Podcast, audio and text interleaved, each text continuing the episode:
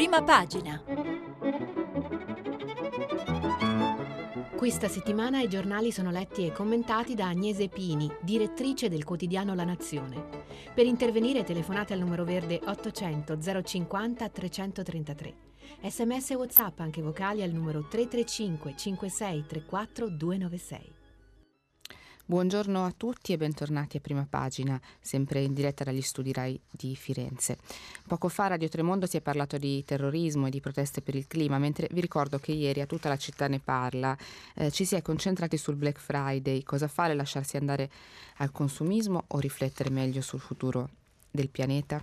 Ebbene, questa mattina mh, sui principali quotidiani italiani si parla ovviamente del ritorno della paura, gli attentati eh, nel cuore dell'Europa. Eh, io aprirei con eh, col titolo di Repubblica, Terrore a Londra, il terrore e il coraggio. Eh, attacco con coltello sul ponte, due morti, ucciso l'aggressore, era già condannato ma poi era tornato in libertà. Il terrore e il coraggio, perché cosa c'è stato? C'è stato anche il coraggio dei cittadini eroi che si sono lanciati sull'attentatore e sono riusciti eh, a disarmarlo. Eh, vi leggo il pezzo del corrispondente di Repubblica Antonello Guerrera.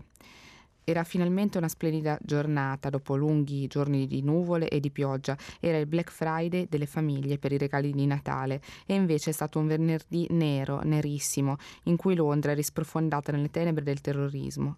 Ancora una volta sull'ormai maledetto London Bridge due anni e mezzo dopo un altro attentato terroristico la sera del 3 giugno 2017, quando una banda di tre terroristi ISIS, tra cui l'italiano Youssef Zagba, fece mattanza sul ponte di Londra. E poi nel vicino Bourne Market, eh, fatto di chioschetti, pub e ristoranti, uccidendo otto persone e ferendone 44.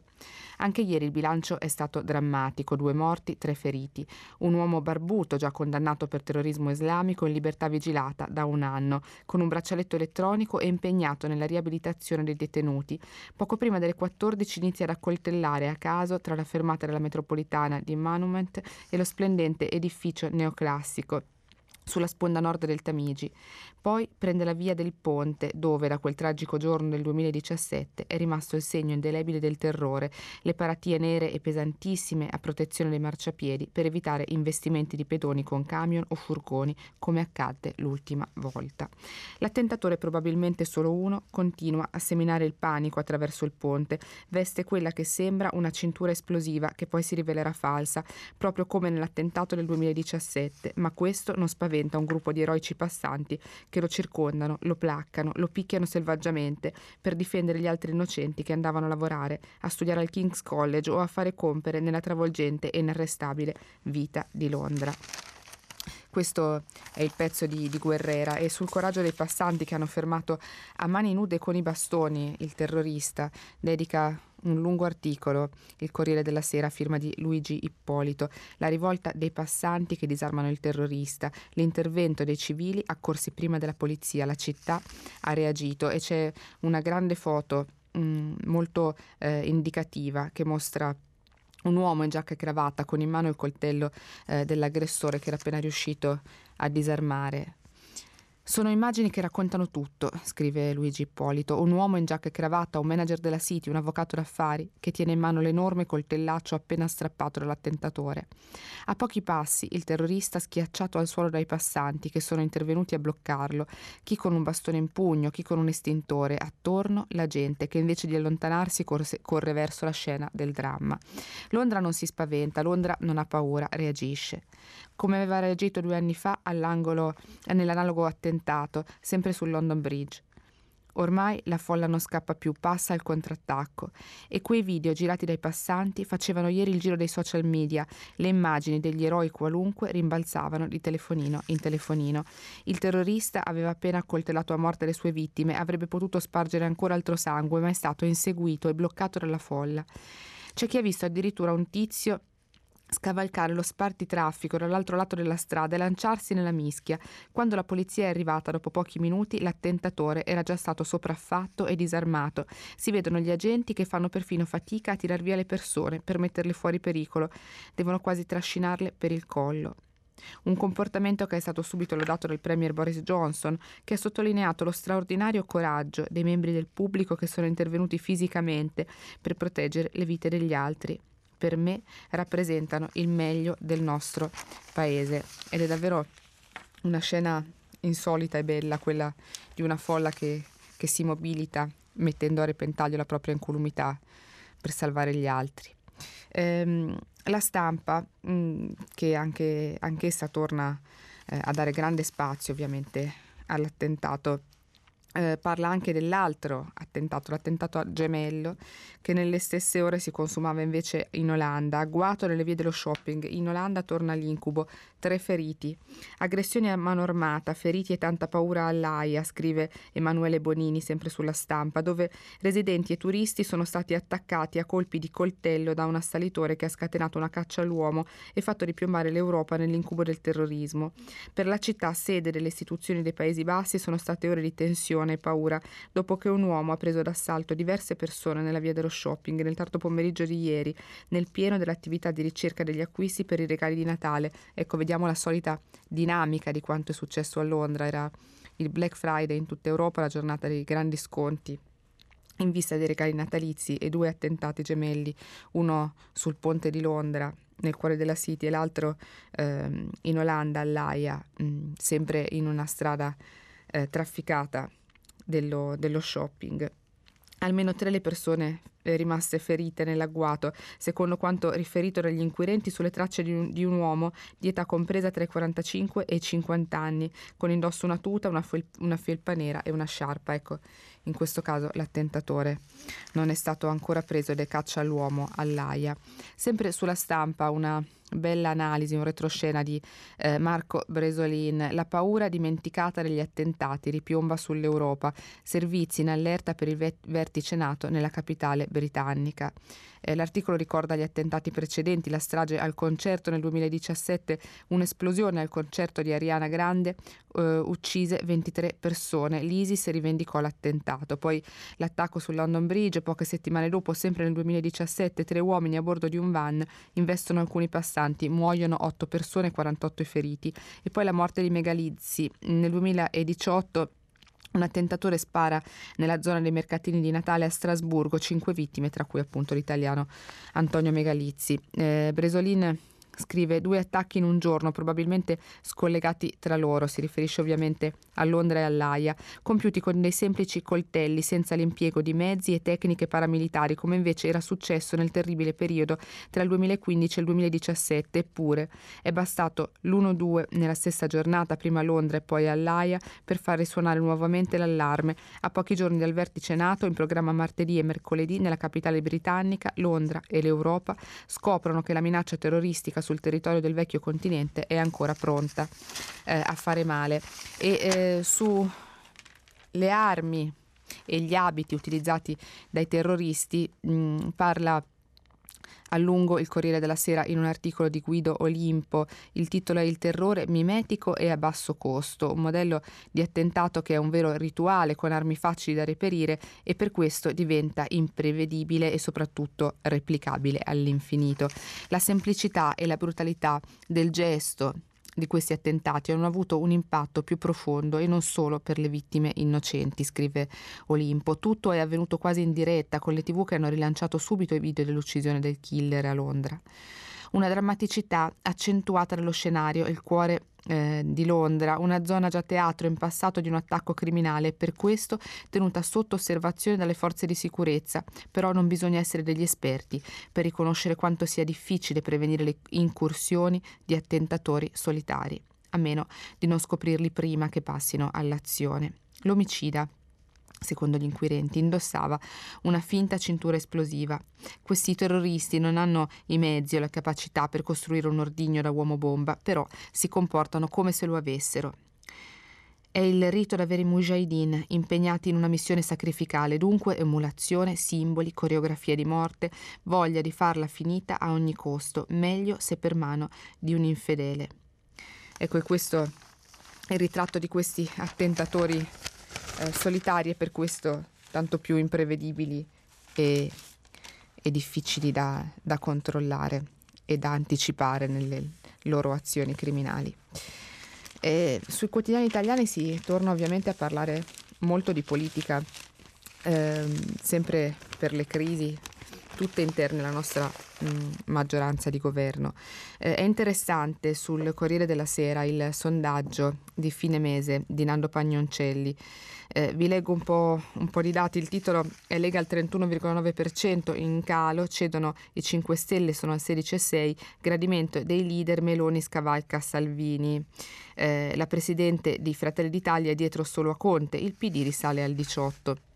Vi leggo eh, un po' dei dati raccolti da, da Pagnoncelli. Eh, il PD chiude al 28 novembre al 18,1%, un mese fa il 31 ottobre era al 17,2%.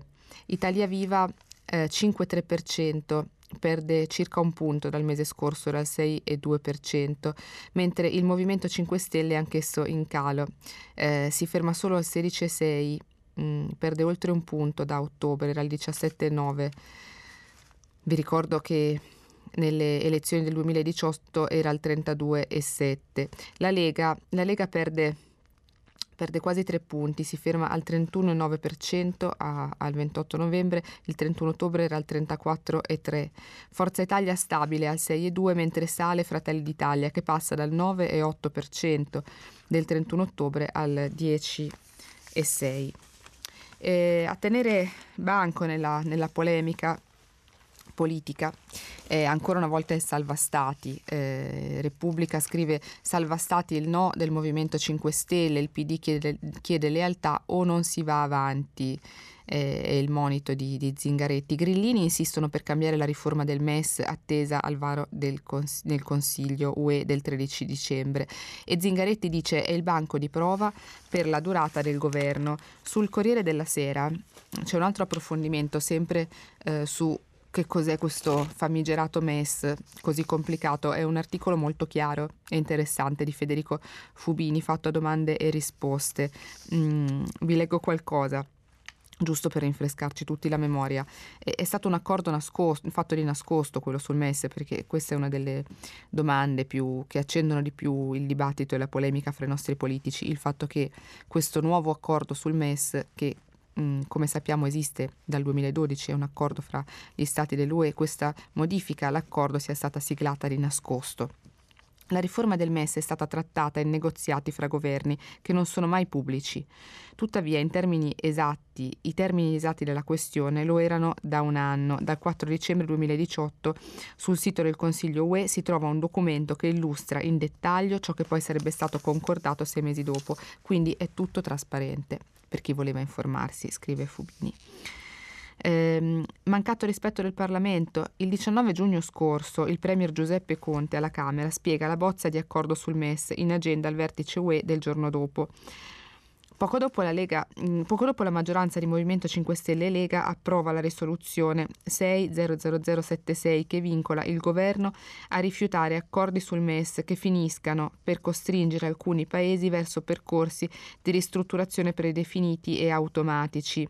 Automatismi nell'imporre default ai paesi che chiedano un prestito dal Fondo Salva Stati MES erano già stati proposti da Germania, Olanda e altri, ma l'idea non è passata.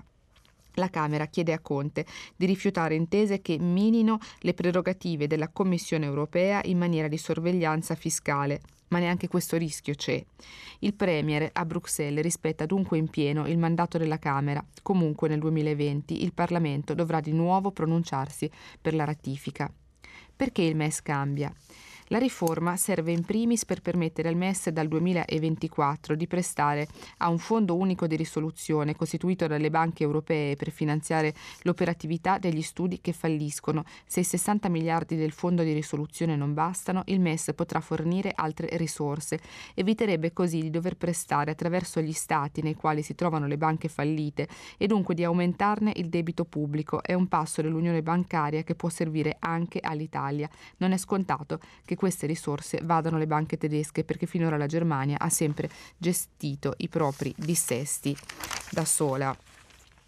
Ehm, Libero oggi apre con un titolo sempre legato al governo. Abbiamo visto appunto questa lite tra Movimento 5 Stelle, Conte e PD sul MES, eh, Zingaretti che dice eh, se salta il banco non si dura, i 5 Stelle che chiedono eh, un rinvio sul, sull'accordo. E Libero appunto dicevamo titola mh, mm, il pezzo del direttore Pietro Senaldi liti su tutto per niente, brutto segno, il governo è separato in casa, ogni giorno un cappetto della coalizione attacca un alleato, indebolendo sempre più la maggioranza, UE, tasse, giustizia, una rissa continua, il Premier ormai è una sardina, è l'ironico titolo al pezzo di Senaldi su Libero. Eh, questo tema però della maggioranza che litiga su tutto mh, mm, e, e, che appunto rischia di frantumarsi viene però ripreso anche dal Sole 24 ore in un ampio articolo di Manuela Perrone. Il titolo dal MES alla giustizia, sei fronti paralizzano la maggioranza, governo. Il Movimento 5 Stelle apre un nuovo scontro, linea dura contro le aperture domenicali dei negozi. La coalizione giallorossa è divisa anche su autonomia, giustizia e concessioni pubbliche e vediamo quali sono questi sei fronti, come dice il Sole 24 ore nel pezzo di Manuela Perrone, che dividono eh, la maggioranza. Allora, primo fronte, eh, Movimento 5 Stelle e l'EU cambiare il MES. Il dibattito sulla riforma del fondo salva stati o MES resta molto acceso dentro la maggioranza con i 5 Stelle che insistono per cambiarlo e migliorarlo. Si accoda anche l'EU con il ministro Speranza. Ha senso, dice Speranza, l'ipotesi di un rinvio. Secondo fronte, eh, l'autonomia il ministro Boccia ha annunciato che porterà il DDL in Consiglio dei Ministri lunedì, ma arriva lo stop dei 5 Stelle, contrari al fatto che la proposta non sia condivisa con il Parlamento e che si tenti il blitz di presentarla come emendamento alla manovra. Terzo fronte, un asse Conte 5 Stelle sulla revoca aut- ad autostrade. Il Premier Conte si è allineato alla posizione più dura dei 5 Stelle, tornati all'arrembaggio sulla revoca delle concessioni con le prese di posizione di Luigi Di Maio e dello stesso Beppe Grillo. Il PD resta invece più cauto, anche se non esclude l'ipotesi della revoca. Quarto fronte, la giustizia, braccio di ferro su prescrizione. Prosegue lo scontro sul tema della prescrizione con i 5 Stelle che non vogliono passi indietro sulla riforma da fare entrare in vigore il primo gennaio. Dal PD arriva la richiesta di discutere a fianco alla prescrizione soluzioni come la garanzia di tempi certi e brevi del processo. Quinto fronte, la manovra eh, divisi su tasse ed evasione. Nella maggioranza resta ancora distanza tra PD e 5 Stelle Italia Viva su vari fronti della manovra e del decreto fiscale. Lo scontro soprattutto su plastic tax, sugar tax e auto aziendali, tensione alta anche sulle cosiddette manette agli evasori.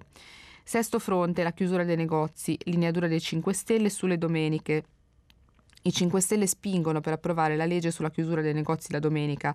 La nuova relatrice Silvestri riparte dal DDL Crippa che prevede chiusure per tutte e 52 le domeniche con deroghe per i centri storici e un 25% di turnazioni per le aperture. Ehm, sempre sul Sole 24 Ore c'è una bella analisi di Lina Palmerini. Eh, anche per il Conte bis vale la regola del rinvio. È giallo-rosso ma assomiglia sempre di più a quello di prima, il giallo-verde, scrive Lina Palmerini. Perfino nei temi, per esempio sulla prescrizione o sull'autonomia regionale, si ritrovano quasi le stesse distanze, le stesse difficoltà a trovare una mediazione ed è identico pure il flusso di coinvolgere il Quirinale per mediare su dossier che rallentano l'agenda. Come prima, anche adesso, la regola della casa sta diventando il rinvio sul MES, sullo scudo penale per l'ex Silva, sulle nomine in RAI o l'ANAC, che è ancora bloccata dopo l'addio di Raffaele Cantone. Come la rotellina che gira sullo schermo quando si blocca il computer, così la maggioranza sta girando intorno alla revoca della concessione ad autostrade o si è fermata solo su- sulla soluzione per l'Italia, mentre ancora ieri sera si cercava una mediazione sulle manette agli evasori e plastic tax. Il clima di diffidenza è tornato più o meno quello di sei mesi fa, anche se è innescato da ragioni opposte. Prima Salvini combatteva contro l'alleato Di Maio per scalare posizioni alle urne e diventare il primo partito. Ora tra PD e 5 Stelle è una gara al rovescio. Ci si differenzia per sperare di perdere meno voti. È un ampio capitolo legato a uno dei fronti, dei sei fronti raccontati da Sole 24 Ore, ovvero quello sull'autonomia. Eh, lo dedica anche eh, eh, la stampa. L'autonomia, ve, lo ricordo, il ministro Boccia ha annunciato che porterà appunto il DDL in Consiglio dei Ministri eh, proprio lunedì, dopodomani, però c'è lo stop mh, dei grillini che sono contrari al fatto che, e anche uno stop condiviso anche da, da Italia Viva, sono contrari mh, al fatto che la proposta non sia condivisa con il Parlamento e, e che quindi si tenti di presentarla come eh, emendamento alla manovra. Sulla stampa, vi dicevo, c'è eh, un, il taccuino di, di, Marcello Sorgi, il trionfo negoziale di Di Maio sul Premier e si parla appunto di questi equilibri e disequilibri all'interno della maggioranza che si eh, incentrano anche su queste nuove polemiche legate all'intesa sull'autonomia e allo stop dei 5 Stelle e Italia Viva. Eh, scrive Sorgi, l'ultimo a farne le spese è stato il ministro per le regioni Boccia, che giovedì è riuscito a trovare l'accordo tra nord e sud sulle autonomie, invano seguito per 14 mesi dall'ex ministra leghista Stefani e se lo è visto smontare pezzo per pezzo il giorno dopo da Di Maio, seguito a ruota da Renzi. La nascita o la rinascita dell'asse tra il capo politico pentastellato e il suo gemello separato Dibba è destinata a portare ulteriori elementi di instabilità per il governo. Revoca delle concessioni autostradali, abolizione della prescrizione, acqua pubblica, salario minimo. I 5 Stelle sono decisi a tornare alla loro vocazione identitaria, cioè a far capire agli elettori che non sono cambiati anche se sono andati al potere e soprattutto a dimostrare che non fanno compromessi. Se vi piace siamo così, se no fate voi. Questo è il messaggio rivolto essenzialmente al PD e agli alleati di governo. Quindi i 5 Stelle che vogliono tornare partito di lotta e di governo nel, nell'analisi di Marcello Sorgi sulla stampa. Ehm, ieri abbiamo parlato delle polemiche che si sono innescate dopo eh, possibili aperture a una, a una riabilitazione della figura di, di Craxi nel ventennale dalla morte. Eh, oggi Repubblica torna a parlarne, in chiusura appunto della sua pagina politica, con, inter- con un'intervista di Goffredo De Marchis all'ex ministro eh, Formica. Formica Craxi fu sacrificato per risparmiare le istituzioni, ora si rischia una guerra civile. Questo è il titolo, la, la, lezione di Tangentopoli e il pericolo del populismo. L'ex ministro interviene dopo la proposta lanciata dal sindaco di Milano, Sala, che ieri appunto rilanciava eh, a una possibile apertura per eh, ricordare eh, Craxi in, in occasione del ventennale. Via Bettino Craxi a Milano, secondo me, è una scorciatoia semplificatrice e consolatoria mette a posto le coscienze e non risolve. Infatti il sindaco Beppe Sala, ora che si avvicina il ventennale della morte del leader socialista, che sarà a gennaio, preferisce una riabilitazione per evitare nuovi scontri ideologici. Ha ragione lui, Rino Formica, storico dirigente del PSI, più volte ministro, della proposta di Sala si interessa fino a un certo punto. Nonostante i 92 anni, guarda al futuro e lo vede nero, perché l'Italia, da Tangentopoli in poi, ha buttato un quarto di secolo imboccando una via senza ritorno. Ripartiamo dall'omaggio a Craxi. Con buon senso il figlio Bobo propone, anziché la via, una targa. Qui visse il primo milanese presidente del Consiglio, senza fronzoli. Si può fare? Vogliamo proprio avere una targa, allora facciamola e scriviamoci sopra quel brano del discorso fatto al congresso di Bari nel 1991. È il vero testamento politico di Bettino, non il famoso intervento alla Camera sui finanziamenti ai partiti. Cosa disse Craxi a Bari? Citò Giovanni Spadolini, che a sua volta aveva ripreso parole di Ugo Lamalfa. Io potrei fare il populista, mettermi alla testa di una rivolta, prendere altri 3-4 milioni di voti grazie alla crisi del sistema. Ma non posso farlo perché sono figlio di questo sistema. Craxi chiosò. La penso esattamente allo stesso modo. Ecco quindi le parole dell'ex ministro su una possibile riabilitazione con una via o una targa mh, mm, di, di, Bettino Craxi nel ventennale della morte che ci sarà appunto a gennaio. E dedica un, un'analisi, un approfondimento a questo tema anche Gianni Barbacetto sul Fatto Quotidiano, che scrive Quell'insostenibile voglia di Craxi, questo è il titolo. C'è voglia di Craxi nell'aria. A vent'anni dalla sua morte, il 19 gennaio del 2000, Amamet diventa un film sulla leggenda di San Bettino, politico e martire, vittima della cospirazione di Mani Pulite, regia di Gianni Amelio, interprete per Pierfrancesco Favino, straordinario. Soldi di Rai Cinema, coproduttore Agostino Saccà, ex giovane socialista ed ex direttore generale della Rai per volontà di Silvio Berlusconi. E Giuseppe Ta- Sala torna sull'eterna proposta di dedicare una via di Milano all'ex segretario socialista. Penso che politicamente sia il momento di affrontare la questione, scrive pensoso il sindaco di Milano. Più che prendere iniziative io vorrei capire anche la città che tipo di idea ha. Secondo me non sarebbe sbagliato un dibattito in consiglio comunale, certamente potrebbe essere il primo passo. La figlia Stefania Craxi prende subito sul serio Sala, abbia la forza di fare un passo in avanti, gli intitoli una importante via nella sua città, perché non una piazza? Perché non Piazza Duomo dove al numero 19 Bettino aveva lo studio dove gli venivano portate le buste gialline gonfie dei soldi delle mazzette, scrive Gianni Barbacetto. E poi Favino porterà sullo schermo da gennaio il Craxi di Amamet sconfitto e consegnato alla sua storia, ma abbiamo vivo e vegeto un Craxi in sedicesimo che si è fatto un partitino determinante per le sorti del governo. Matteo Renzi è il nuovo Ghino di Tacco che occupa il sentiero stretto che porta all'elezione del nuovo Presidente della Repubblica. Senza di lui c'è il voto e la probabilissima vittoria dell'altro Matteo, che occuperebbe il Parlamento con una maggioranza sufficiente non solo a scegliere un capo dello Stato di suo gradimento, ma anche ribaltare la Costituzione senza neppure passare per un referendum.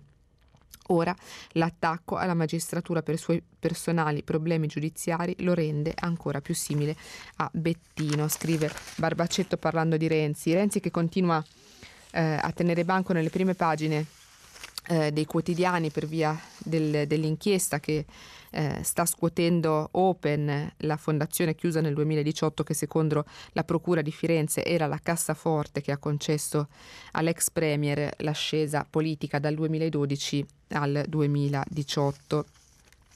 Repubblica, in mm, un pezzo di Michele Bocci e Luca Serranò, titola Open anche Carrai aiutò Toto nella contesa con Autostrade. Eh, Carrai, Marco Carrai è l'imprenditore amico da sempre di Matteo Renzi. Eh, Toto Costruzioni è una società non coinvolta eh, nell'indagine, eh, da cui però è partito mh, gran parte del lavoro degli inquirenti sull'inchiesta Open. Secondo i PM l'imprenditore avrebbe agito per conto dell'avvocato Bianchi, l'avvocato Alberto Bianchi, ex presidente della Fondazione Open, incontrando l'ex AD Castellucci, che però nega colloqui sul tema, indagini sulla società lussemburghese e i suoi legami con un gruppo di aziende fiorentine. La società lussemburghese è, è, una società che fa capo a Marco Carrai e che ha sede appunto in Lussemburgo e anch'essa è finita sotto la lente della Procura di Firenze. Eh, per la Procura si, rif- si, rafforza l'ipotesi di finanziamenti mascherati alla Fondazione Renziana e Di Maio intanto attacca subito la commissione d'inchiesta sui finanziamenti alla politica. Ma ehm, Michele Bocci e Luca Serranò eh, su Repubblica accendono appunto un faro su questa vicenda legata a, co- a Toto Costruzioni e alla contesa con Autostrade. Nel 2016, scrivono i due giornalisti di Repubblica, la Toto Costruzioni Generali affida allo studio legale Bianchi una consulenza per risolvere un vecchio contenzioso con autostrade. Ballano 70 milioni di euro e Bianchi riesce a risolvere la questione brillantemente per il gruppo Toto. Parte dei soldi che incassa per la consulenza, 400.000 euro su 800.000, vengono versati dall'avvocato alla Fondazione Open e al Comitato per il sì al referendum. Da qui parte l'inchiesta con l'ipotesi di traffico di influenze che poi si allarga per verificare tutti gli sponsor della fondazione e a Bianchi porta anche l'accusa di finanziamento illecito ai partiti. Ebbene, secondo la procura, Carrai non fu estraneo a quella vicenda. Risulta l'intromissione dell'indagato nell'adempimento dell'incarico professionale affidato all'avvocato Bianchi dal gruppo Toto, è scritto nel decreto di perquisizione dell'imprenditore, avendo Carrai agito su mandato di Bianchi con la D di Autostrade per l'Italia. Secondo i PM la la circostanza rafforza l'ipotesi che i soldi dati a Bianchi fossero un modo per dissimulare un trasferimento diretto di, di denaro dal gruppo Toto alla fondazione Open. Eh, sempre Repubblica, mh, mm, intervista il tesoriere del PD Luigi Zanda, senatore Dem di 77 anni, che eh, è diventato tesoriere dopo le elezioni di Zingaretti. Eh, Zanda in questa intervista fatta da Giovanna Casadio dice Renzi era il leader PD che metteva eh, in cicchi dipendenti mentre raccoglieva 7 milioni. Questo è il titolo. Uh, senatore Luigi Zanda, tesoriere del PD, che opinione si è fatto dell'inchiesta sulla Fondazione Open? Dell'indagine so poco o nulla. Risponde Zanda. Naturale che chi ha violato le regole ne risponderà, ma non ne parlo. Renzi eh, ha capitanato una scissione sulla quale do un giudizio molto negativo e non voglio che questo finisca per condizionare il mio punto di vista. Di certo sono contrario alla commissione d'inchiesta che Di Maio ha proposto perché penso che quando indaga la magistratura il Parlamento debba lasciarla lavorare. Renzi tuttavia attacca eh, i metodi usati dai giudici Penso che su questo procedimento l'autorità giudiziaria debba fare conoscere le ragioni di tante perquisizioni e di tanti sequestri di telefoni, perché l'opinione pubblica deve essere rassicurata sul fatto che ci siano forti motivazioni per un'azione così imponente. Ma il PD chiede spiegazioni all'ex segretario Dem c'è una questione di etica politica. Da segretario e da senatore del PD, Renzi ha raccolto risorse mor- molto rilevanti di 7-8 milioni, convogliandole nella fondazione Open, che come lui stesso ha dichiarato finanziava le sue attività politiche. Come segretario del PD avrebbe dovuto riflettere sull'eventuale situazione di conflitto in cui si trovava. Sta dicendo che mentre voi Dem eravate in difficoltà, i renziani avevano un tesoretto. La fatica del segretario di un partito deve essere diretta a trovare risorse per il suo partito, come hanno sempre fatto fatto tutti i segretari che hanno preceduto Renzi. Lui era il capo del PD, aveva la responsabilità della finanza Dem, invece da segretario cercava risorse per la sua fondazione Open, mentre allo stesso tempo, sempre da segretario, metteva in cassa integrazione ben 160 dipendenti del suo partito, peraltro al verde per via della campagna per il referendum costituzionale del 2016, costata uno sproposito. E nella stessa pagina, mh, mm, in un articolo di Liana eh, Milella, mh, mm, si fa invece luce sulla eh, parte legata alla magistratura, che è stata pesantemente attaccata anche dallo stesso Matteo Renzi in questi giorni, l'ANM contro l'attacco ai PM, inaccettabile delegittimarli. Questo eh, è il titolo dell'articolo che si riferisce anche eh, agli attacchi eh, degli ultimi giorni eh, riferiti proprio eh, al lavoro dei magistrati. Ma eh, voltando decisamente pagina, in senso figurato e non, ieri eh, ricorderete era il Black Friday eh, di cui si è parlato anche a lungo nella trasmissione, tutta, tutta la città eh, ne parla. al tempo stesso però era anche la giornata delle proteste per il clima in, tutto, in tutta Europa.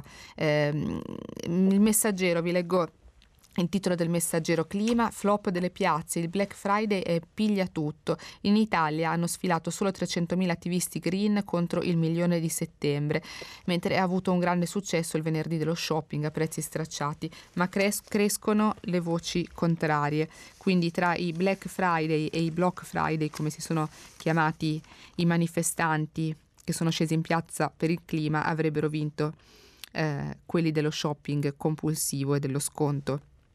Eh, secondo alcune stime nel nostro paese ieri sono stati spesi circa 2 miliardi di euro, il 20% in più rispetto al 2018, una stima che viene ripresa anche dal Sole 24 ore, Black Friday da record vendite a più 50%, un Black Friday da 2 miliardi, di cui due terzi ad appannaggio dei colossi dell'online che macinano nuovi record di vendite eh, il pezzo del Sole 24 Ore. Secondo i primi dati diffusi da Amazon Italia, i prodotti più acquistati in Italia sono stati quelli per la casa con oltre 150.000 ordini, seguono quelli per la bellezza e la cura della persona e eh, c'è un ex equo con 50.000 prodotti tra gli accessori per lo sport e il fai da te.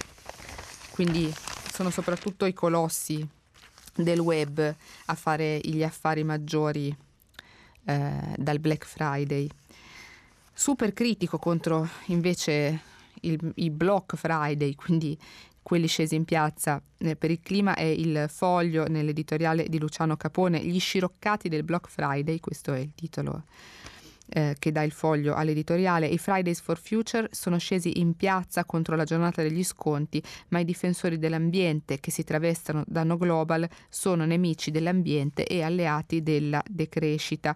E poi Capone fa quindi un elogio dello shopping eh, selvaggio. Ovviamente in contro eh, in contrapposizione totale eh, al foglio c'è il manifesto che invece titola con una grande foto in eh, prima pagina. Niente sconti, i Fridays for Future tornano in piazza in tutto il mondo e rovinano la corsa allo shopping del Black Friday, clima e ambiente pagano il prezzo del consumismo sfrenato, contestazioni europee contro Amazon, da Roma a Milano, da Venezia a Torino, in 300.000 difesa del pianeta, alla, alla, vigilia della COP25 da martedì a Madrid. È sempre eh, il manifesto contro Amazon, Block Friday contro Amazon, inquina quanto il Portogallo ehm, e scrive Anna Maria Merlo eh, sul manifesto Amazon in Europa è diventato il simbolo negativo di una corsa senza senso all'iperconsumismo, senza rispettare diritti fiscali, sociali e ambientali.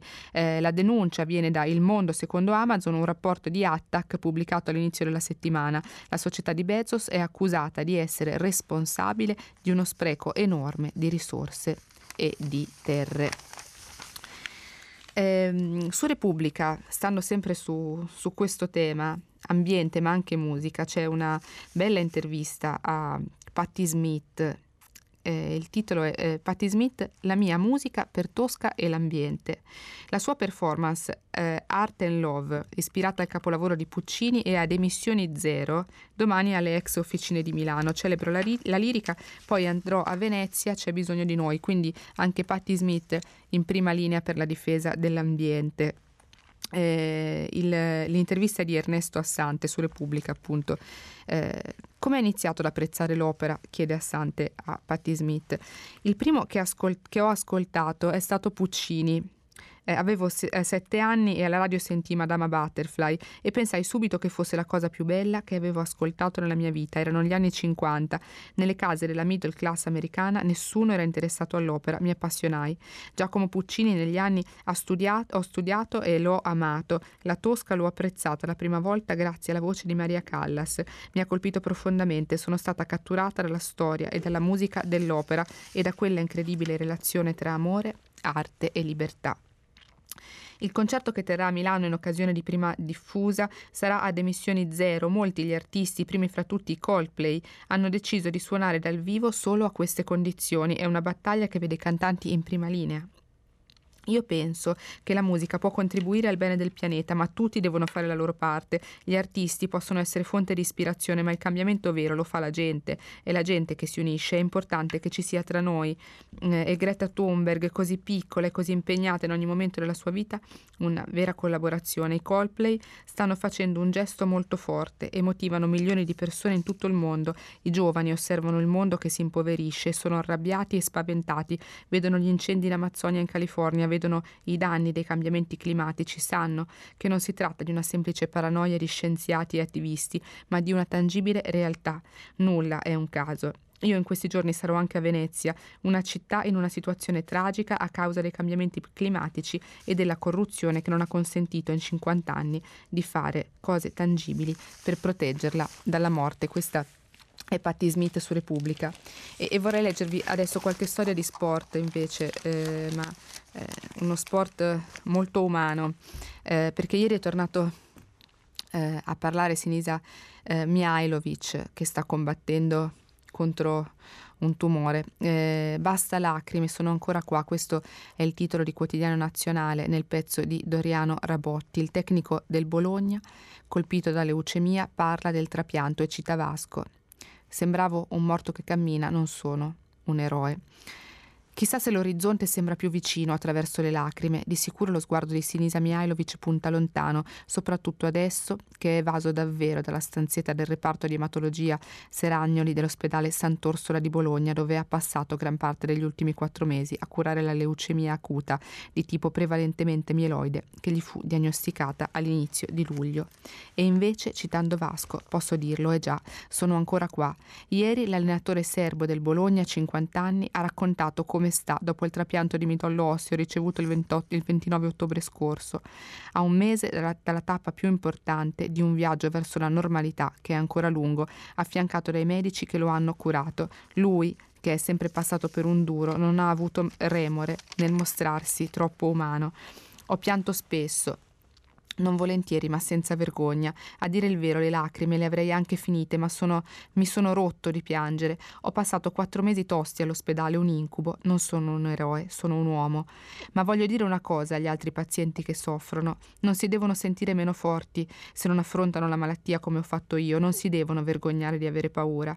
Io ce l'ho ancora e non devono mai perdere la voglia di vivere, si va avanti un obiettivo alla volta, un giorno alla volta, una settimana alla volta. È una malattia bastarda, ci vuole pazienza, ma alla fine il sole torna, dice Mihailovic.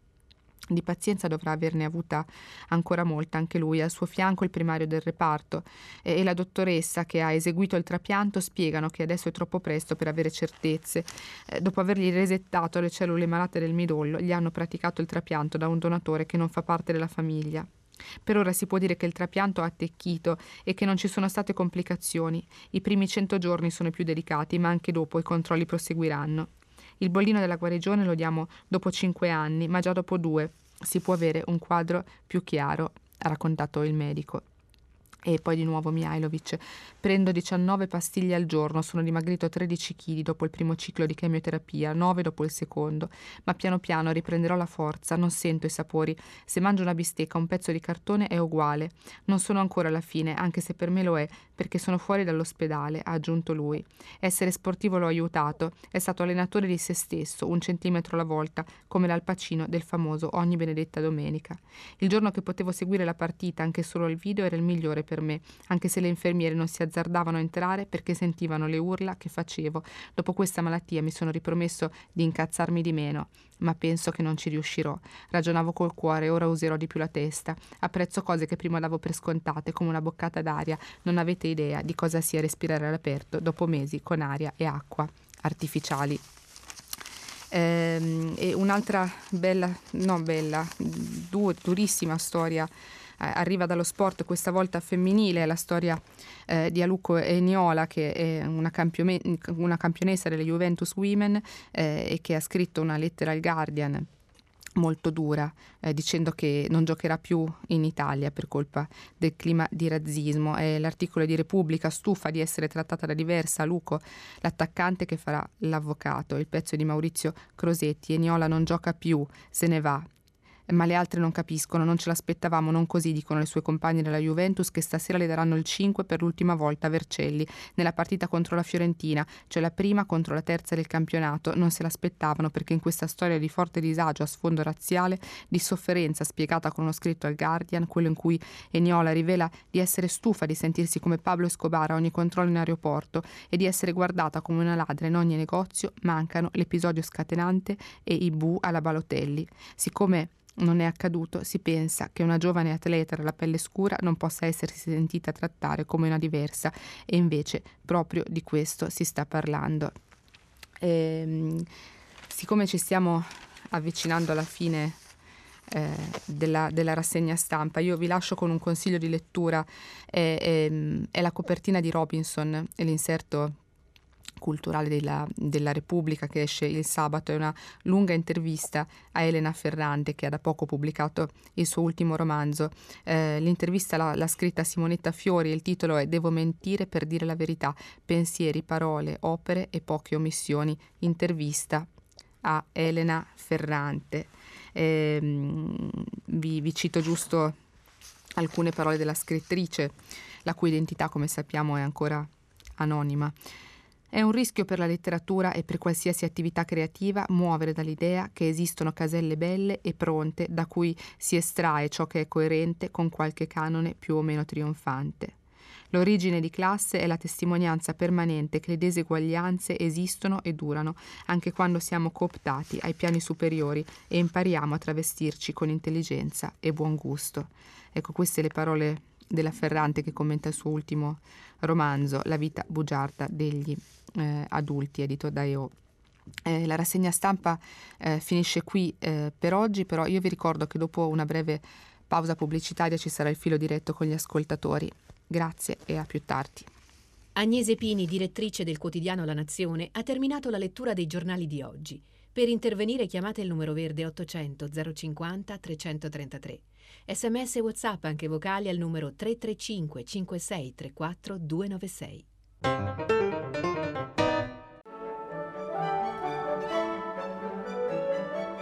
RAI Radio 3 Si apre adesso il filo diretto di prima pagina. Per intervenire e porre domande a Agnese Pini, direttrice del quotidiano La Nazione, chiamate il numero verde 800 050 333. Sms e WhatsApp anche vocali al numero 335 56 34 296. La trasmissione si può ascoltare, riascoltare e scaricare in podcast sul sito di Radio 3 e sull'applicazione RaiPlay Radio. Buongiorno, bentornati a prima pagina. Prima di iniziare il filo diretto con voi ascoltatori io vi ricordo che stiamo intanto pubblicando i vostri sms sul sito di Radio 3. Eh, sentiamo il primo ascoltatore, pronto? Pronto, buongiorno. Buongiorno. Mi chiamo Maria Ludovica e chiamo dall'Umbria. Buongiorno. Eh, vorrei intervenire a proposito dell'attentato di Londra, sì. eh, ma non solo, nel senso che il problema mi sembra generale, molto grave oggi, è questo di, di rilasciare senza controlli evidentemente abbastanza approfonditi o comunque con una certa leggerezza eh, carcerati, terroristi. In questo caso un terrorista che era acclarato, nel senso che era già sei anni che aveva scontato una pena eh, e girava con un braccialetto. Eh, io sinceramente un terrorista di questo calibro, in un tempo come questo, in cui Londra ha già sofferto altri attentati gravissimi, in Europa ci sono stati altri, altri attentati gravissimi, ne rischiamo tutti, eh, lo rischia il passante, lo rischia eh, il cittadino londinese, il turista, voglio dire siamo veramente esposti a qualcosa che eh, va al di là eh, di quello che può essere un discorso politico o eh, generale di come possiamo dire appunto sul terrorismo o su eh, singolo assassino o singolo pazzo c'è anche poco controllo da un punto di vista psichiatrico perché ci sono un sacco di, di, di, eventi che capitano a persone che non hanno avuto sufficienti cure o che comunque vengono lasciati evidentemente invadere loro stessi. Cioè, ehm, oggi credo che a livello internazionale siamo veramente in pericolo tutti quanti. Ora non voglio fare un, un dramma, diciamo Ma, così, guardi... a, a quest'ora della mattina, però insomma eh, eh, siamo veramente esterefatti dalla superficialità direi, con cui eh, da un punto di vista giuridico, legale, di normative e, e non so quant'altro eh, queste persone vengono lasciate agire. Ma senza... Maria Ludovica, guardi, è una, è una... grazie intanto per, per la sua considerazione. La sua ovviamente è una preoccupazione che riguarda davvero la pancia di, di ciascuno di noi. Eh, sul Corriere della Sera stamattina c'era un pezzo di, di, di Guido Olimpo che raccontava bene eh, ciò che sta dietro a quello che lei eh, adesso giustamente faceva notare, no? um, com'è possibile che eh, un, un, uomo così pericoloso fosse già a piede libero, non, non controllato, aveva il braccialetto elettronico, eh, ma allora come mai eh, era in giro con un coltello e ha, eh, ha potuto fare eh, quello che ha fatto, una strage terribile che avrebbe potuto avere un bilancio ancora più più drammatico se non fossero appunto intervenuti i passanti. Ebbene, il, il tema qual è? Che questo mh, nuovo tipo di terrorismo, fatto di cani sciolti, eh, mh, non organizzato, non preparato, è paradossalmente molto più difficile da prevenire, eh, proprio perché appunto abbiamo eh, uomini singoli, isolati, eh, anche quello che è successo all'AIA, lo schema è il solito, eh, un uomo solo mh, mm, con mh, mm, una finta cintura esplosiva perché appunto eh, il tentativo è quello di emulare i mujahideen, eh, questi rituali di morte, ma poi queste sono persone che non hanno neanche le conoscenze pratiche per, eh, o, o, o le condizioni o le possibilità per utilizzare ordigni veri, quindi sono cinture esplosive ma finte eh, e che quindi armati di, di un'arma bianca, di un semplice coltello, uccidono persone a caso in una strada dello shopping come è successo all'AIA o, o su London Bridge come è successo appunto eh, a Londra, quindi eh, in maniera totalmente imprevedibile eh, e questa è la cosa più, eh, più drammatica eh, de- della situazione perché attentati di questo tipo sono davvero eh, difficilmente, eh, difficilmente, prevedibili, difficilmente arginabili e quindi ci rendono ancora più esposti, diventano ancora più pericolosi. Questo è, è l'atto terroristico del, del singolo ehm, che esaltato che utilizza la sua esaltazione, la sua eh, esasperazione eh, in maniera mh, quasi autonoma Mm, poi certo che questi attentati possono essere rivendicati da ISIS, per esempio, o da altre organizzazioni, ma eh, vengono portati avanti da, appunto da, da cani sciolti.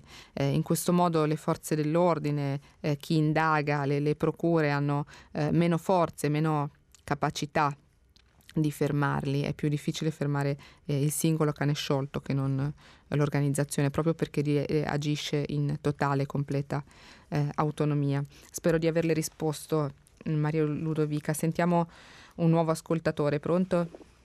Pronto? Sì. Pronto, buongiorno, dottoressa Dini, buongiorno. Buongiorno. Un sabato a lei e agli ascoltatori. Io sono Piero Chiaro da Rovereto di Trento. Sì, buongiorno. Io intervengo per il discorso sulla prescrizione. Sì. Lei sa che è uno degli argomenti di forte contrasto tra questa maggioranza eh, che, che già è in grande difficoltà. Eh, la sospensione, eh, la nuova disciplina eh, sulla sospensione di cui all'articolo 159 del codice penale dovrebbe entrare in vigore il primo gennaio dell'anno prossimo. Esatto. E a suo tempo si era detto che eh, sarebbe entrata in vigore insieme alla riforma della giustizia e questa aveva una sua logicità. Perché?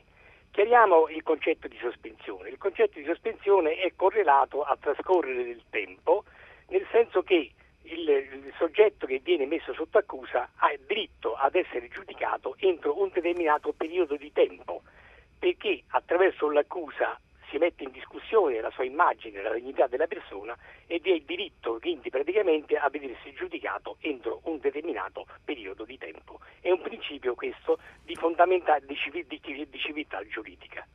Ora il, il, i 5 Stelle che si sa sono ispirati al principio, al principio giustizialista, eh, vogliono che la, la, legge spazzacorrotti, emblema della loro campagna elettorale, entri assolutamente in vigore a qualsiasi costo. Sì. Perché è proprio un punto fondamentale della loro, della loro campagna elettorale a, a suo tempo. E, anche giustamente, perché ovviamente lo Stato deve punire chi viola la norma e questo è, anche questo è giusto. Dall'altra parte si oppone, eh, con un ragionamento di carattere garantista, che eh, eh praticamente questa, la sospensione della eh, prescrizione dopo la sentenza di primo grado significherebbe poi che il soggetto rimarrebbe esposto sine die, ha capito? Senza, prati- senza praticamente che eh, veda arrivare la decisione circa la sua innocenza o circa la sua colpevolezza.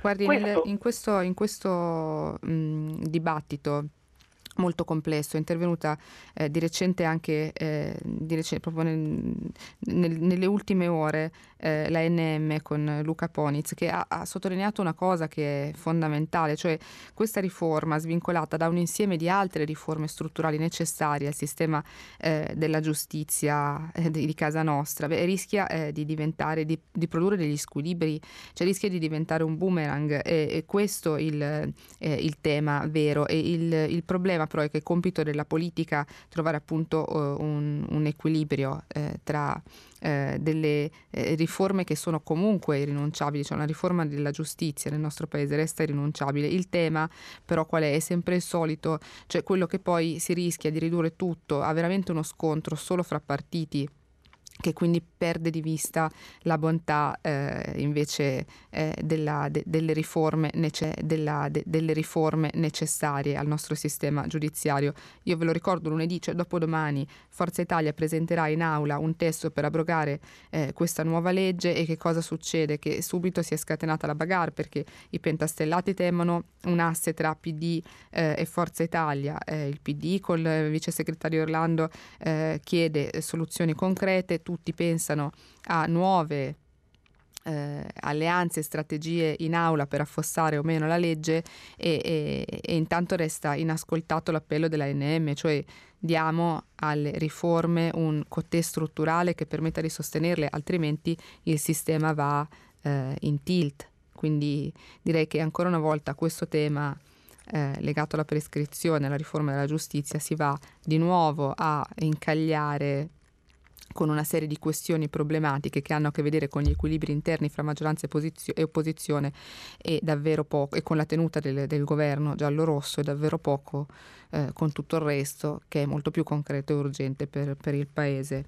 Eh, intanto vi leggo qualche eh, sms eh, che eh, ci è arrivato eh, sul, sul, sito che avete pubblicato sul sito. Mm, molti eh, di voi parlate di Craxi o viene riabilitato con un nuovo processo, resta eh, un delinquente, fino ad allora quale targa, scrive ehm, Alberto. Ehm, poi vi leggo qualcos'altro. Eh, Patti Smith in difesa dell'ambiente e della lirica. La musica classica interessa sempre a meno persone, è un'eredità culturale che deve essere trasmessa e conservata. Mm, è l'appello di Giulia, passando quindi eh, a, un altro, a un altro argomento. E sempre in scia invece Claudio da Arezzo ci ricorda eh, che oh, quest'anno il 29 novembre è stata dichiarata la giornata internazionale del non acquisto, Buy Nothing Day, la giornata che dovrebbe dimostrare la non dipendenza dal capitalismo. Questo è Claudio eh, da mh, mm, Arezzo. Intanto sentiamo se c'è un altro ascoltatore invece al telefono, pronto? Sì, pronto, buon sabato a lei. Buon sabato. Senta, io sono alquanto confuso, prima accennava in tilt. Come, come si chiama, mi scusi? Io mi chiamo Andrea, chiamo dalla provincia di Alessandria. Buongiorno Andrea. Io sono abbastanza confuso, ho 63 anni, sono un imprenditore, sono abbastanza confuso, anzi molto confuso, perché ho sentito le dichiarazioni di tutti i leader, dal nostro Premier all'estrema sinistra, diciamo per portare una visuale, sì. all'estrema destra, tutti sono per la crescita, per l'incremento delle produzioni, per l'incremento dei consumi e ieri c'è stato praticamente invece l'opposto per incentivare a non consumare, a consumare l'usato, proprio qualcosa persino di pauperistico, definirei io. Io capisco ehm, che giustamente bisogna fare attenzione a non essere presi, fagocitati in questo sistema di, di, consumismo esasperato, però tutto sommato è superfluo e ci piace, ci dà un, una gratificazione di vita, diciamo così. Però cosa dobbiamo fare? Dobbiamo consumare, dobbiamo non consumare. Ci dicono Questa è la nuova domanda dell'Amleto, essere onesti. Che facciamo? Cioè, lei cosa fa? Lei riduce, a parte i suoi consumi, io, io non riduco assolutamente i miei, anzi sono contento, tanto per dire, di Amazon perché utilizzo molto quella piattaforma ed è comodissima. Però che cosa dicono i nostri politici? Dobbiamo, cioè dobbiamo consumare di più, crescere o dobbiamo fermarci? Ma ehm, guardi Andrea, appunto, come dicevo, la sua è, è, è la domanda amletica del nuovo millennio. Eh, il tema Mm, è, è, è, ambivalente perché da un lato noi viviamo in, un, in, un'epoca in cui il consumismo è così ormai mm, a, a briglia sciolta eh, che, non, che, qualsiasi limite a esso diventa un po' quasi caricaturale, cioè è quasi impossibile al di là dei proclami eh, che facciamo tutti, anche non solo i politici ma anche le persone di buon senso, perché invitare a consumare un po' meno è davvero eh, anche buonsenso e, e non c'entra solo l'ambiente, c'entra banalmente il portafoglio. Mm, noi nell'illusione di, de, degli sconti come quelli del Black Friday in realtà spendiamo molto di più di quanto non spenderemo in giorni in cui gli sconti non ci sono e questo è un bel paradosso. Eh, però al di là mh, mm, di quello che possiamo dirci anche noi a noi stessi per, per usare appunto un po' di buonsenso, di quello che dicono i politici perché ora è giusto dirlo, eh, il, frenare davvero il consumismo, considerata l'epoca in cui viviamo, è praticamente impossibile. Eh, l'impulso che l'e-commerce, che l'online ha dato all'aumento dei consumi è talmente sfrenato e ha dei numeri talmente grandi, li citava questa mattina il Sole 24 ore, cioè una spesa di miliardi solo per il giorno del Black Friday, solo con l'e-commerce nel mondo, e come, come non si argina certo con qualche politico o qualche uomo di buona volontà che dice signori eh, compriamo un po' meno eh, queste, queste, frasi restano eh, lettera morta ovviamente perché poi il mercato come sappiamo è più forte, è un'arma più forte di qualsiasi, eh, di qualsiasi logica mm, umana e non. Eh, il tema però è che eh, invece porsi il problema sul fatto che si sta esagerando non solo è giusto, è necessario, non possiamo non porci questo problema proprio perché un'economia di questo tipo non è sostenibile per nessuno e manderà prima o poi in tilt eh, eh, il nostro sistema se già non lo ha, già non lo ha mandato. Quindi porsi, porsi, il problema, porsi il tema del consumare meno, eh, io la trovo una cosa giustissima, eh, dovremmo tutti pensarci un po', questo non cambia le cose, mm, il fatto che ieri molti dicessero beh compriamo meno non ha fatto in modo che, che, si comprasse effettivamente meno, immagino che tutti saremmo andati a comprare esattamente come, come se non ci fossero stati gli appelli a resistere. Eh, però è giusto che ci siano, devono esserci, devono esserci sempre di più, cioè fare un'analisi approfondita di quelli che sono i nostri costumi attuali, di, della direzione che stanno prendendo, Beh, è un compito che dobbiamo darci tutti, anche se poi nel quotidiano non lo facciamo, non lo fa lei, non lo faccio nemmeno io, signor Andrea, eh, però dobbiamo porci il problema, che forse stiamo un po' esagerando, almeno quello dobbiamo porcelo. Sentiamo Sentiamo ah, un'altra telefonata, anzi no, prima vi rileggo un sms che avevo scorso poco fa e che mi sembrava giusto leggervi. Eh, non lo ritrovo, ma insomma eh, il tema era, eh, abbiamo parlato di Open ma non abbiamo parlato delle motivazioni di Renzi. era un, un, ascoltatore che lo scriveva, mi spiace che non ritrovo il messaggio, ma sono certa che ci sia e volevo eh, rispondergli che mh, Renzi ha parlato molto ieri eh, sulla stampa e, e, si è difeso, eh, ha attaccato i magistrati eh, dicendo appunto puntando il dito con una, co- come un, un, accanimento un po' anche nella, contro la sua figura e, e, i suoi familiari, i suoi cari e i privati che hanno dato eh, finanziamenti alle sue fondazioni, quindi eh, in realtà non è che non, non, se ne sia parlato. Ieri eh, le parole di Renzi hanno trovato davvero grande spazio su tutti i principali eh, quotidiani nazionali. Eh, sentiamo un nuovo ascoltatore, pronto? Eh, buongiorno, sono sì. Ignazio e chiamo da Perugia. Buongiorno Ignazio. a proposito, a proposito di questa eh, santificazione di Bettino Craxi, io lo sì. trovo assolutamente fuori posto, perché Bettino Craxi, che era segretario di Nenni e poi è diventato il segretario del partito, nella famosa Milano da bere eh, praticamente si è venduto a Berlusconi. Non dimentichiamoci che Craxi ha abbandonato il G8 di Londra per venire a Roma per firmare il decreto Berlusconi che con, per consentire all'amico Berlusconi di avere le sue televisioni legali, perché Mediaset stava per essere tranciata via dal sistema di comunicazioni e di televisione italiani. Ora non credo che il signor Bettino Craxi abbia fatto questo gratis et amoris. Volevo un suo commento, per cortesia. Grazie. Mh, mm, guarda Ignazio, io su questo tema di Craxi ehm, ribadisco quello che avevo già un po', un po detto ieri, cioè eh, la figura eh, di Bettino Craxi è ancora troppo controversa rispetto a quella che è la nostra storia recente. Appunto, eh, è morto vent'anni fa, mh, Tangentopoli inizia poco prima, ma il trauma che ha lasciato nel nostro paese, nella nostra società è ancora tale e tanto che è difficile fare riabilitazioni eh, di qualunque tipo, cioè è difficile ragionare in maniera davvero oggettiva su quello che è successo perché è troppo recente.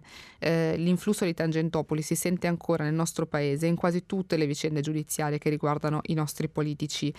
Mm, guardate, pensiamo semplicemente ai titoli eh, che escono sui giornali quando si parla di, di inchieste che riguardano poli- corruzione e politica, la magica parola Tangentopoli, la nuova Tangentopoli, le Tangentopoli rosse, le Tangentopoli verde, eh, uno scandalo Mazzette, beh, questa parola magica, eh, ahimè, risuona ancora moltissimo, segno che quella ferita aperta, quello scoprirci eh, così vulnerabili a una classe politica che era profondamente corrotta, eh, non l'abbiamo ancora superata, non abbiamo ancora chiuso quella ferita, la nostra politica, i nostri politici, la nostra società continua a farci i conti. E poi forse eh, è vero che Craxi eh, ha pagato più di altri, mh, mm, dovevano pagare altri che invece non hanno pagato insieme a lui, eh, è diventato un capro espiatorio, è diventato un simbolo di un, mala, un malcostume diffuso che non riguardava solo lui, non riguardava solo il PSI, eh, ma mh, mm, aveva travolto eh, tutta la nostra classe politica da destra a sinistra, questo è senz'altro, può essere senz'altro vero, ma sta di fatto che Craxi resta il simbolo comunque di una stagione politica e giudiziaria che non può dirsi ancora conclusa. E quindi mh, arrivare adesso a, a tracciare eh, dei bilanci, a eh, assolvere qualcuno e a punire qualcun altro è ancora, è ancora davvero presto, è ancora un materiale davvero troppo incandescente per potergli dare una forma definita. Eh, e quindi mh, mm, sono nella sostanza d'accordo con lei Ignazio quando dice che eh, forse non è ancora il caso per questo paese di mettere dei punti fermi, mh, mm, perché, eh, perché eh, evidentemente non li abbiamo messi, cioè quella ferita aperta da Tangentopoli, una ferita apertissima. Sentiamo um, un nuovo ascoltatore, pronto? Sì, pronto, buongiorno, sono Salvino, chiamo da Siracusa. Buongiorno Salvino. Buongiorno. No, niente, la mia esperienza eh, che, che, ho fatto a Saragozza eh, due anni fa a casa di una mia amica ricercatrice e lì in Spagna praticamente la domenica i grandi magazzini, quelli più importanti, quelli più grossi sono chiusi. E il sabato, prima della domenica, praticamente eravamo seduti dicendo e ora domani che i, i negozi sono chiusi, che si fa? Mm. Ed è stata invece una bella domenica perché, a parte che cioè, abbiamo passato effettivamente insieme, assieme, non abbiamo avuto il problema del, del, dell'acquisto e devo dire che forse eh, riguardo appunto il discorso delle domeniche non è diciamo, una, una, un'idea così peregrina, ecco, volevo dare la mia esperienza in questo modo. Mi sono divertito, va, ci siamo divertiti perché siamo stati... Lo immagino, sì, lo immagino. Il, il tema è, è, è giusto, cioè c'è una, una, contraddizione profonda che riguarda tutti quanti, almeno eh, per quel che mi riguarda è, è, in me è fortissima, cioè da un lato c'è una grande voglia di consumare, nel senso che eh, saremo portati a comprare sempre, comunque in ogni momento, adesso appunto con, con l'e-commerce, con gli acquisti online questa, questa smania è diventata ancora più immediata, accessibile e quindi pericolosa. Dall'altro lato siamo tutti davvero stufi eh, di consumare, infatti il tema dei consumi davvero tiene banco ed è potenzialmente inesauribile proprio perché noi stessi per primi dentro di noi non sappiamo eh, darci pace su questo tema, cioè non ne possiamo più di, di, questa schiavitù dei consumi perché la è di fatto e, e, al tempo stesso però non potremmo vivere senza, ne abbiamo sempre più bisogno.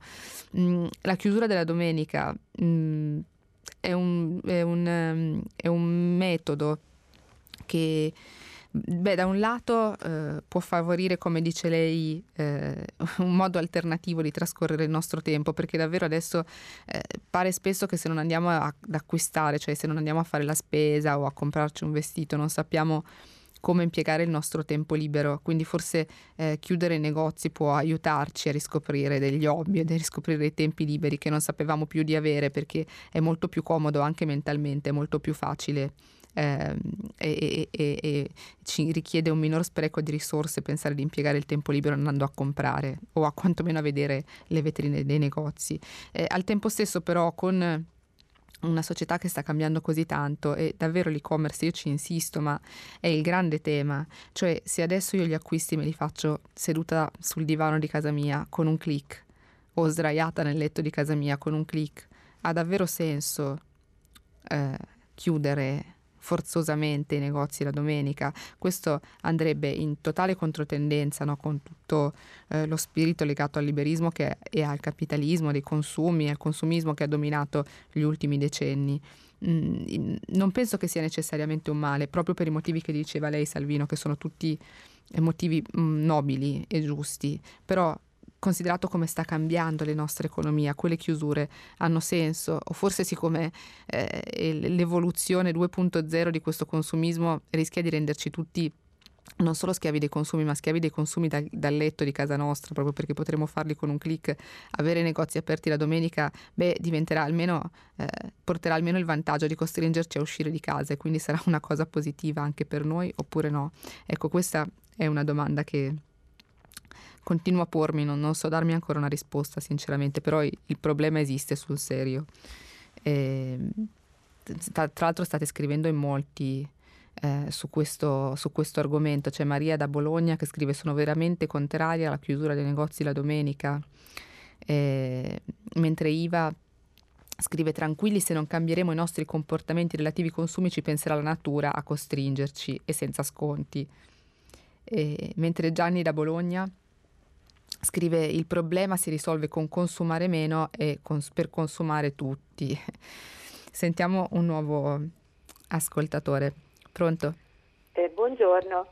Buongiorno. Eh, sono Maria Rosa di Bologna da Bologna. buongiorno.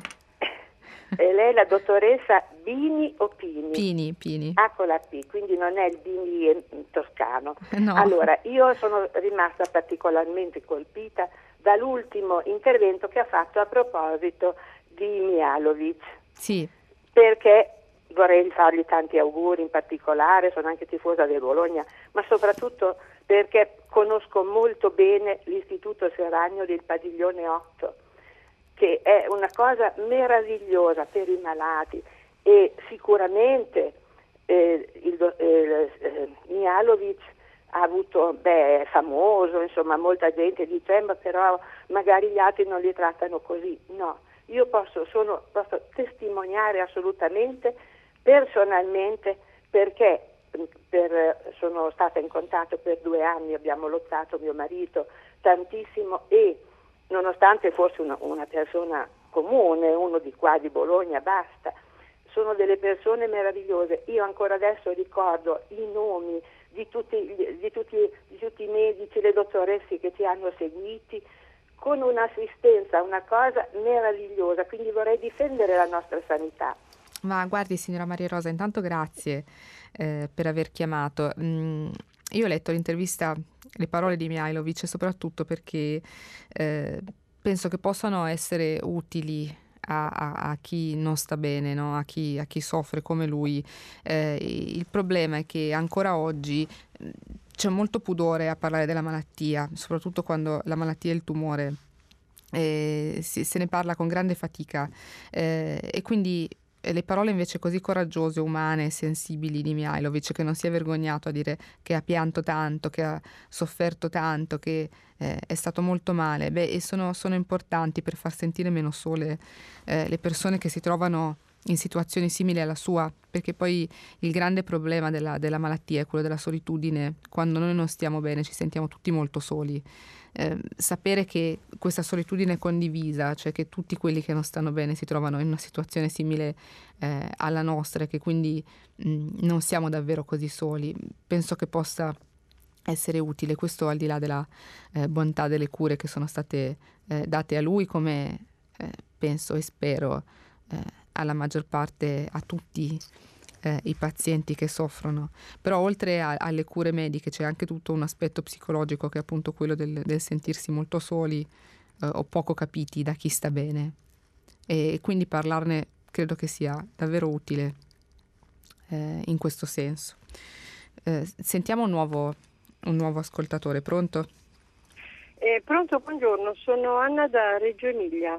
Buongiorno Anna. Ehm, Buongiorno, buongiorno, Volevo fare una riflessione sul Black Friday di cui ho sentito, se ne si è parlato tanto in queste, in queste ore. Sì. Perché a me ricordava molto una situazione di cui sentivo parlare da ragazzina quando mi dicevano sì sì, hanno comprato la macchina o la lavatrice o altri elettrodomestici per far vedere che sono in uno stato di benessere, per sentirsi anche loro un po' arrivati. Poi in realtà sono persone povere come noi e a pranzo e cena mangiano le alette di pollo. E questa mh, distinzione in cui Amazon dice eh, hanno comprato quasi tutti il grosso degli acquisti mh, è andato sugli elettrodomestici mi ricordava un pochino questa situazione in cui io trovo l'articolo scontato quindi aspetto alla fine del mese perché so che c'è quello sconto un pochino per mm, permettermi questo acquisto che magari in altri senza sconto non mi potrei permettere e un pochino anche ti dimostro che comunque io mi sento meglio e, e sono un pochino più avanti di te ho qualche soldino in più. Eh, però questa è la, la riflessione che avevo fatto in queste ore su questa cosa del Black Friday. Ma... Quindi mettere in campo un pochino una ricchezza che non esiste Ma eh, guardi Anna, il, il, il, punto è questo che eh, cambiano le tecnologie, cambiano i modi di consumare, appunto prima si va, andava in bottega, ora lo si può fare anche con un click da casa propria, però eh, i nostri modi poi di essere non, non cambiano mai, come eh, diceva lei da Emiliana, il, quando una volta ci si comprava la, la, la, cosa bella, la macchina bella, il bel elettrodomestico per farsi vedere dal, dall'amico, dal vicino di casa, e, beh, il principio poi di base resta il solito, siamo rimasti tutti uguali a noi stessi, forse anche per fortuna, cioè va bene così, eh, le persone non cambiano mai profondamente nei loro vizi e nelle loro eh, virtù, cambiano i modi con cui quelle stesse cose si possono, eh, si possono fare, appunto ehm, oggi una volta si, si, andava nel negozio del corso principale, ci si faceva anche un po' vedere, oggi lo si fa eh, su internet l'acquisto volendo, però mh, il principio per cui si fa, il motivo, la motivazione per cui si fa resta spesso lo stesso, eh, così come noi oggi ascoltiamo la musica esattamente come prima, ma eh, anziché comprarci un vinile ce la sentiamo su YouTube, però sempre la solita musica e, e quindi questo eh, direi che fa proprio parte del, del, nostro modo di essere, nel bene e nel male. Forse questo non è davvero solo uno svantaggio. E sentiamo, sentiamo un altro ascoltatore. Pronto? Sì, buongiorno. buongiorno. Buongiorno, sono Luigi, chiamo da Rimini. Io sì. eh, oh, rimaniamo in tema perché sì. mi riferisco alla telefonata di poc'anzi del, di quell'imprenditore che parlava della contraddizione apparente dei politici che sono per il consumo non solo per la crescita ma non per il consumo eccetera. Mm.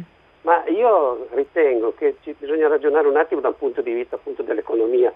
Sappiamo che l'economia non è, non è che tutti i settori sono uguali, ci sono dei settori che hanno un diciamo, impatto positivo anche dal punto di vista ambientale, dal punto di vista occupazionale e altri che invece sono dannosi. Quindi noi dobbiamo andare in una crescita selettiva, selezioniamo i settori su cui bisogna crescere e quelli su cui bisogna decrescere, senza paura di usare la parola decrescita. Quindi il problema non è manicheo, ci sono la crescita, demonizzare tutta la crescita, bisogna demonizzare la crescita che danneggia l'ambiente, che danneggia le persone, che consuma il suolo. In Italia abbiamo un consumo del suolo assurdo, spropositato. Tutto questo bisogna ragionare, altrimenti diventiamo un paese l'Italia in particolare, ma a livello globale, diventiamo dei paesi che distruggono senza avere la minima... Perché? Per questa, diciamo, proprio fobia, eh, cioè fobia, ipertrofia de, del consumo esasperato e indifferenziato. Dobbiamo selezionare, avere pazienza, lo so che è un pochino più diciamo, problematico perché dobbiamo un attimo fare un esame prima di fare un acquisto e anche da un punto di vista produttivo prima di scegliere quali settori investire, però questo è, oggi è necessario. Lei, lei, lei è molto ottimista, Luigi. di questi ragazzi, io sono un, ho più di 70 anni, sono andato ai cortei dei, del Friday for Future ho visto questi ragazzi, sono straordinari, quindi bisogna seguirli, hanno loro il, il futuro, noi siamo gente che dobbiamo ragionare un attimo, perché abbiamo del potere in mano. Ha, ha ragione Luigi, è molto bello che lei sia andato in piazza a vedere come erano e che cosa facevano e che cosa pensavano, anzi che cosa pensano questi eh, ragazzi che manifestano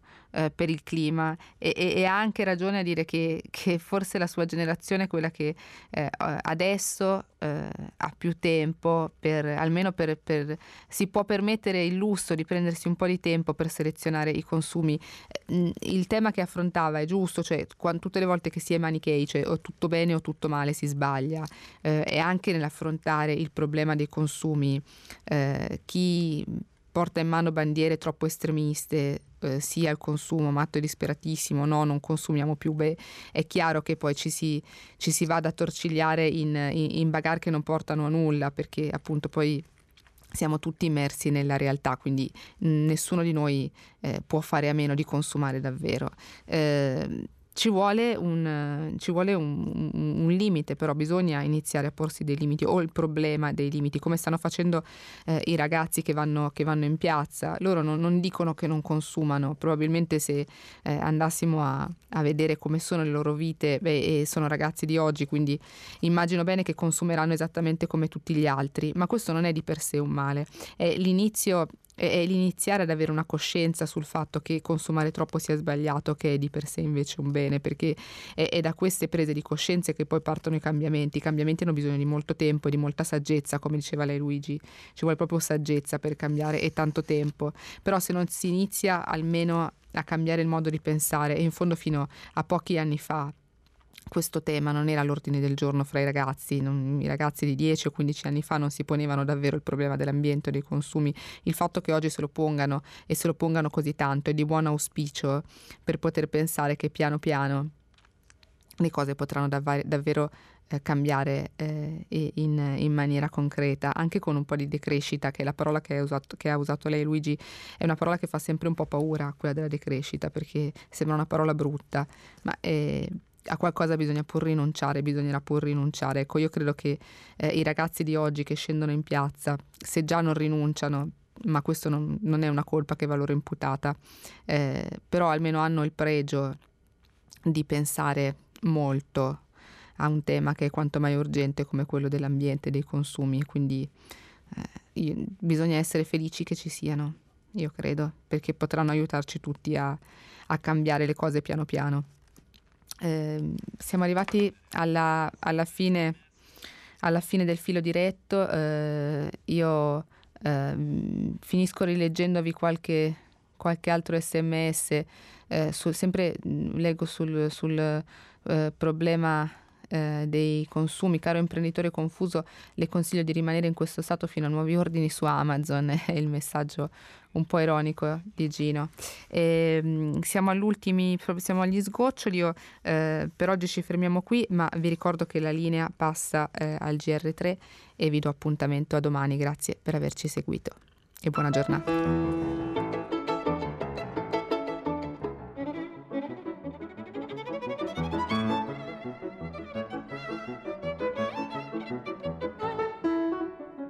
Agnese Pini, direttrice del quotidiano La Nazione, ha letto e commentato i giornali di oggi. Prima pagina un programma a cura di Cristiana Castellotti. In redazione Maria Chiara Beranec, Natascia Cerqueti, Manuel De Lucia, Marco Pompi. Posta elettronica prima pagina chiocciolarai.it. La trasmissione si può ascoltare, riascoltare e scaricare in podcast sul sito di Radio 3 e sull'applicazione Rai Play Radio.